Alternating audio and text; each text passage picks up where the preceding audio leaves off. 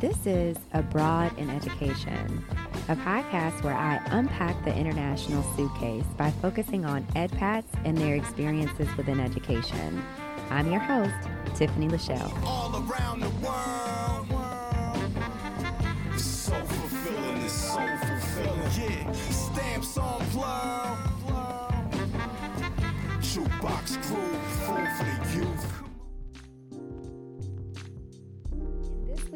Episode, John David Lewis and I discuss his chapter, The Rat Race, in the 2019 book, Going Global The Life Changing Experiences of 10 Courageous Black Men. When discussing the blueprint of living in a rat race society, John said, I did all of this in the States to come over here to find the American dream. Sixth in the EdPat Literature Review series, Going Global focuses on the perspectives of 10 black men reflecting on financial, environmental, and circumstantial problems in the U.S. as motives for their decisions to move to the UAE. Without further delay, please enjoy my conversation with John David Lewis. Welcome to Abroad in Education. Thank you very much. Pleasure to be here. So, today we are going to talk about your chapter in the book Going Global. Let's start with talking about what was going on in the States before you decided to come abroad. Um, clock in, clock out, go home, wait for a paycheck, pay debt, think about playing with the kids if I'm not tired. You know, the uh, so called American dream that I was looking for, the education didn't actually create the opportunity for me in the United States. I loved working in the schools. I didn't really want to leave that I think I had invested so much time in education that I kind of just wanted to move upward. I was definitely um, driven to move up in education, and I don't think it moved fast enough. Mm-hmm.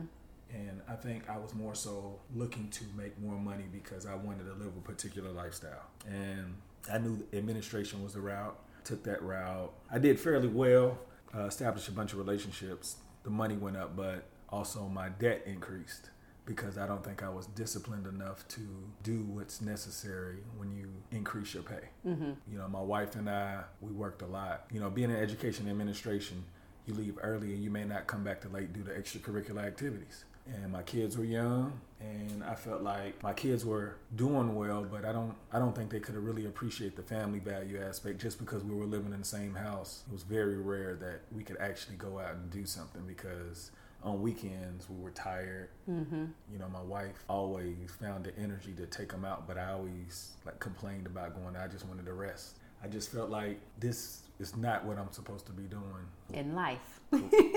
Correct.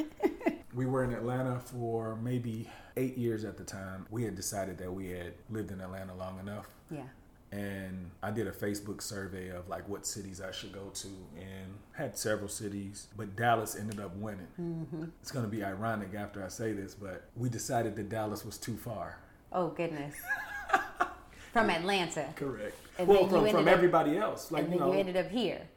for sure. Um, we decided not to go to Dallas. I had another friend that had actually went abroad, and he had since come back, and he had just told me he was just like, "You should take your family over there." But at the time, I didn't think it was really possible for us to like live because in my mind I'm in the capitalistic view of America like that's not going to be enough money for us to be able to make it. I asked my son. I said, um, "If you could go anywhere in the world to live, where would you go?" And he said, "China." And I said, "Why?" And he said, "Because we don't know what they do over there." Mm-hmm. So um, I decided to go online and look for administration jobs abroad and I came across Abu Dhabi and I saw the pay. The pay was remarkable in comparison to what I was making, plus tax free, and it was going to cover housing and insurance, all these things that I have to pay for out of a check that's way less than I was making in the States. And at that time, it was very attractive. In the meantime, was getting a promotion, a possible promotion in her job. She was a, a nurse at an eye facility.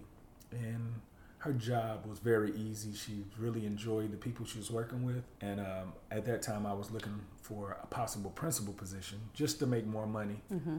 Not thinking about the amount of time I was going to actually be away from home, but thinking that money's going to solve everything. So me and my wife, we had a conversation. She said, "Go for it. Let's see what happens." Well, I ended up getting the job, and I can't say that she was the happiest about it because she couldn't actually believe that we had to make another decision about actually going. She was just supporting me, mm-hmm, mm-hmm. and I was really excited about it. But she was like, "You know, we already make more money here. Why would we leave?" And I said, Well, I know that I'll make enough money for us to survive over there. Like, let's go see the world. I mean, if we don't like it, we could always come back. Yeah.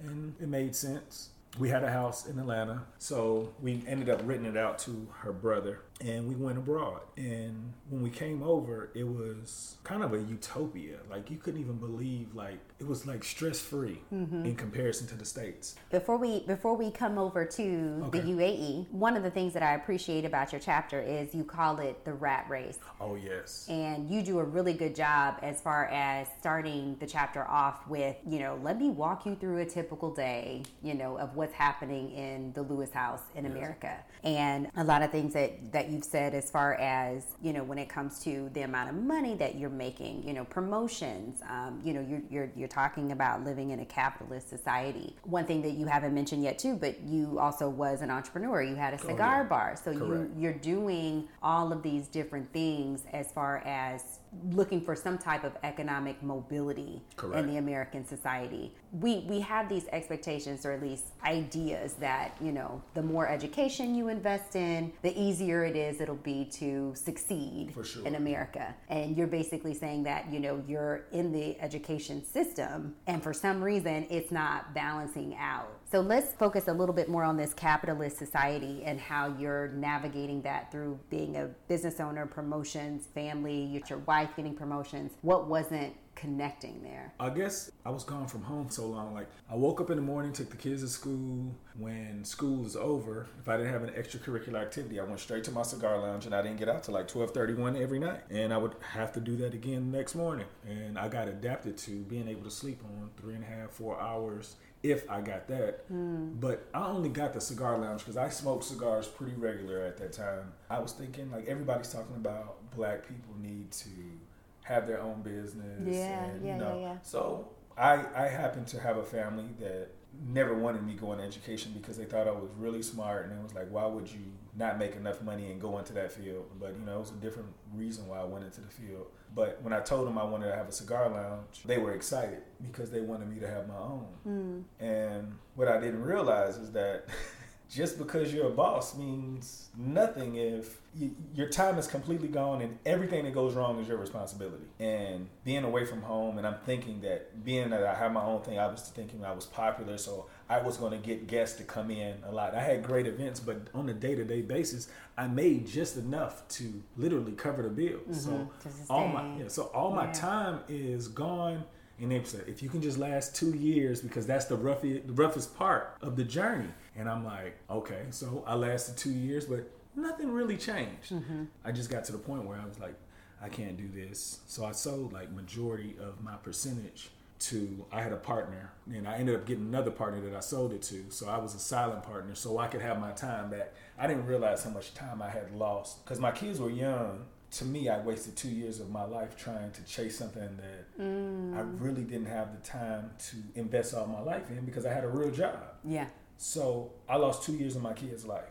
You know, they were playing sports and I couldn't take them to practice. I may have saw like one game all season. In my mind, I'm thinking I'm wasting my life chasing the amount of money that I don't have time for right now to chase and that's the thing. So as I listen to you, there's two two things that you're you're touching on. You're touching on time and you're touching on money. There was some person who's an advocate in education, and this person was basically saying, you know, we need to stop saying that teachers don't make enough money because it's enough money for somebody. Right. May not be enough for you, may not be enough for the next person, but it's enough for somebody. And for me, I figure, kind of looking at your story as far as time and money, was the issue that your investment in education was it not enough to sustain the family? or was the issue that you wanted to save and you wanted to plan for the future? Like, what was this? It was a combination of everything. So, when I say the capitalistic society, I'm talking about how everything's driven about getting materials to look like you're making more than you really are. I was really big into looking a certain type of way. Yeah, yeah, yeah, yeah. And I will say that, of course, educators do make enough money to, to sustain a life. But if you're caught up in the idea that you want certain things, you use the money that you can to invest in yourself to things that you won't even have in a couple of years. I was lost in And all your, your bow ties. I'm talking about like name brands that are very expensive to be recognized by a group of people that can't even afford it either. Mm. You know, and mm. I looked like I was making more than I was making. Mm. And Oh, that see, this is the rat race then. Correct. Yeah. and I was lost in I was lost in it, and I didn't realize how lost until I, I left. But I'm using all of my time to make money, to have a business, impact kids, and I can't even spend time with my family. Yeah. And I just I couldn't take it anymore. As far as that's the reason why I decided to sell the percentage of my cigar lounge so I could be at home with my kids more. And then even with that, I got my time back, but I was still working, making the same amount of money I was making before. So it's like nothing changed, but I got my time and I appreciated it a lot more. In my mind, I was still trying to buy the latest things, Yeah. and trying to keep up with people that look like me in the financial category, or people that actually have it looking like that, but I don't have it, and I, I was still lost in it, and I got sidetracked from the goal. You know, I, you know, we wanted to make trips to go abroad and see the world, but to me, I didn't think we made enough money to save. And the money that we did save, it seemed like always something went wrong that we had to use. Dip that into money. it. Yeah. Yeah. So Yeah. that that was that was really tough. Like you don't realize what you got until you get another opportunity to appreciate certain things. Yeah. Like if I were to start all over again, I was in the same situation. We probably wouldn't have bought a home, and if we did, it wouldn't have been as big. Mm-hmm. I wouldn't have cared about what type of vehicle I was driving, as long as it get from point A to B and it's dependable. The clothes would have been a lot less, so I could have done a lot more with my money. But you know, everybody has their journey. Yeah. Before we segue to the UAE, because I think there is a particular lifestyle that is stereotyped as far as living here. But I do question should life be lived with boundaries? Like, isn't the purpose of investing in higher ed, pursuing a particular job, like, isn't that for not only just living and having your basic needs met, but like, why do I have to live my life through sacrifice when, you know, you have two people in a home who's making a, a particular income building a family with kids who will essentially have to go through the higher education system as well the safe neighborhood you know all of these different things that it's like yeah everybody should have access to this. But some folks don't even when you do come with you know $100000 in debt. You know you've done everything society said do get this done and then you'll be able to have this type of lifestyle but for some reason even when you're following the blueprint it's still like well I think that blueprint is set up to just create workers of the world. Like everybody for the well, majority of the worker field is making somebody else rich, and the service workers are not being compensated their worth. I mean, it's, it's so many things that I feel like to help other people outside of your family, where you, you step outside of your home to help people, you should be compensated. And I don't think the value of actually teaching education is actually valued in America. in, in America. I agree. I agree. So that's a great segue to coming over to the UAE and being particular to say that you are not in the classroom. Correct. You are the deputy vice principal. yes. So you applied to come abroad. the wife was like, "Yeah, go ahead. That'll be fun." And then you actually get the job, and it's like, "But wait, we really gonna do this?" So, So- what was that? Well, um, I think she just didn't want to limit me. Uh, she's been a supporter of whatever I wanted to do. She felt like she was finally getting her opportunity to move up and get, make more money. And then I was looking to be a principal who would make more money, but it was like the change. She just thought it would be so drastic. I think it was the fear, you know, the the propaganda of the Middle East, mm. and mm, um, mm, but like I said, I, I convinced her, and she believes that I'm the leader of the household, and she trusted me that I would lead them in the right direction. So when we actually came over here, I think it took like two weeks. Well, before the two weeks, I think I came home like three days in a row, and my son was like, "What are you doing home?" It was like at three o'clock. He said, "This is what time I get off." He said, "Every day." And I said, "Yeah." He said, "Oh, we can be a real family," and he hugged me. Yeah. And then I started thinking about what I given up in the United States. I gained with what I wanted to be a family person. Yeah, yeah. We did like we it was it was crazy because now at this point I'm making tax free money and we literally hit the ground running with traveling. We just started yeah. traveling and it was the, the amount of money I was making was so different from in the United States. I didn't have to say. We could just say, "Hey, where are we going this weekend?" And it was that that's the greatest feeling I ever had. Like, and my wife was like, "Wow, like we can really just ask the kids where do you want to go, and we just and go." go and all the time, like I got to know my kids in a different light. You know what I'm saying? They got to know me. I get to I got to actually watch them turn into the little people that they are now. And me and my wife actually like we were doing good in the states, but we got to appreciate each other in a different level. Yeah.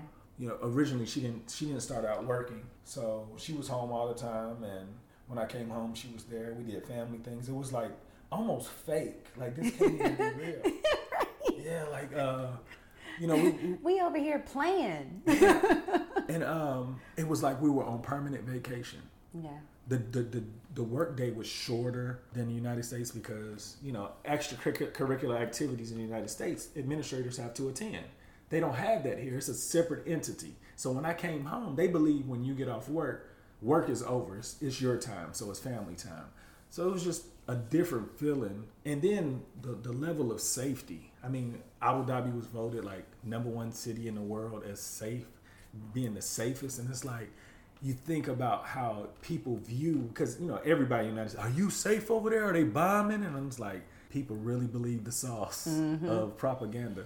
We just, it was just a different level of appreciation. I mean, we lived on in a high rise on the beach. Yeah I mean, like, there's no way I could have afforded that in the United States. I had like a 3,500 square foot flat in a high rise on the beach. And I'm thinking, like, this is like some rich people stuff. Yeah, yeah, yeah. And I wasn't responsible for that. And I was like, I did all this in the States to come over here to find the American dream.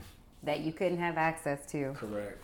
Yeah, I think this is interesting because I always want to make sure that it's not this romanticized view because I think, especially with you being in your fifth year here, mm-hmm. you have been able to see many changes For that are also happening. So, across the board, connecting to the book, Going Global, it's basically a collection of 10 courageous black men oh, who yeah. chose to leave everything behind and go abroad. And I think in the beginning, when UAE essentially opened its doors to these Western style schools, many people came in. Correct. But now things have changed Correct. and people are looking for opportunities elsewhere and kind of going back to the States. So, what's happening here? Well, the company that I was working for, they paid us really well. And I guess the results of the students' success wasn't as high as they would have liked, and they decided to make some changes. So they changed everybody's contracts, pay went down, and they uh, downsized our homes. And my wife and I decided that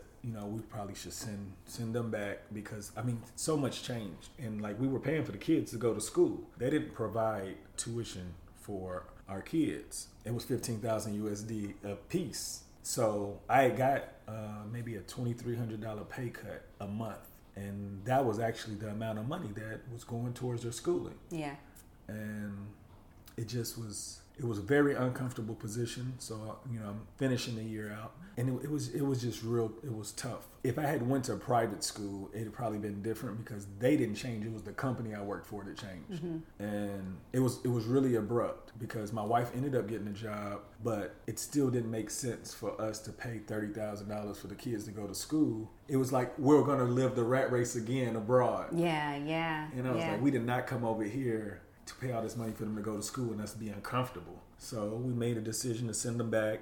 I'm currently looking for another opportunity. We would like to stay in the Middle East. We wanted to go to Korea, but due to you know certain circumstances, we we, we decided not to. But we would like to stay in the Middle East or go to Africa. Mm-hmm. Inshallah, I get me an opportunity to stay here, but I will resign from the position I'm in because I am not going to make this amount of money that I'm making and be away from my family. Mm-hmm. And see, one of the things that I love about your story is the fact that it's like this isn't a closed book. It's what's the next chapter. Correct. Because you know this whole global life, like you know what you all are saying in the book, it doesn't start or end with the UAE. Correct. This Without is just one stop and you have many memories and experiences to take with you and you know the journey will continue definitely so. and um, for the most part our journey we don't want to remain in the United States. Well, we when we came here after a couple of weeks, my wife was asked asked me, "Do we have to ever go back?" I was like, I was hoping you would say that. of course not. We did not ever have to go back because I feel like the rest of the world appreciate Americans better than Americans appreciate his own people. Yeah, yeah, yeah. oh my goodness, yeah, yeah. You know, so yeah. I mean, like you go anywhere, they give you tax free money and housing and insurance. Like that's like a whole nother paycheck. So this is because we we've debated on this so many times, and I would love for you to share your theory about tax money and how much is taken in taxes and what that looks like to be provided a tax-free salary. Okay.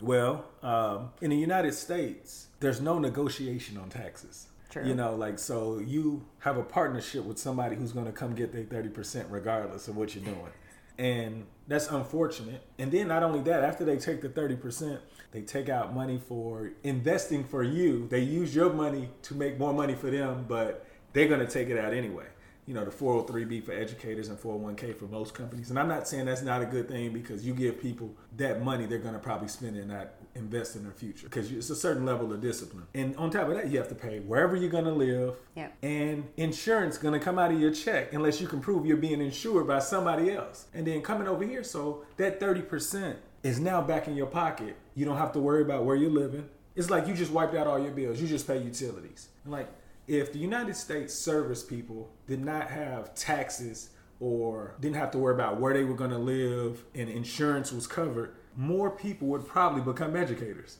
It's, it's just it's more attractive to get an opportunity where nobody's taking any of your money.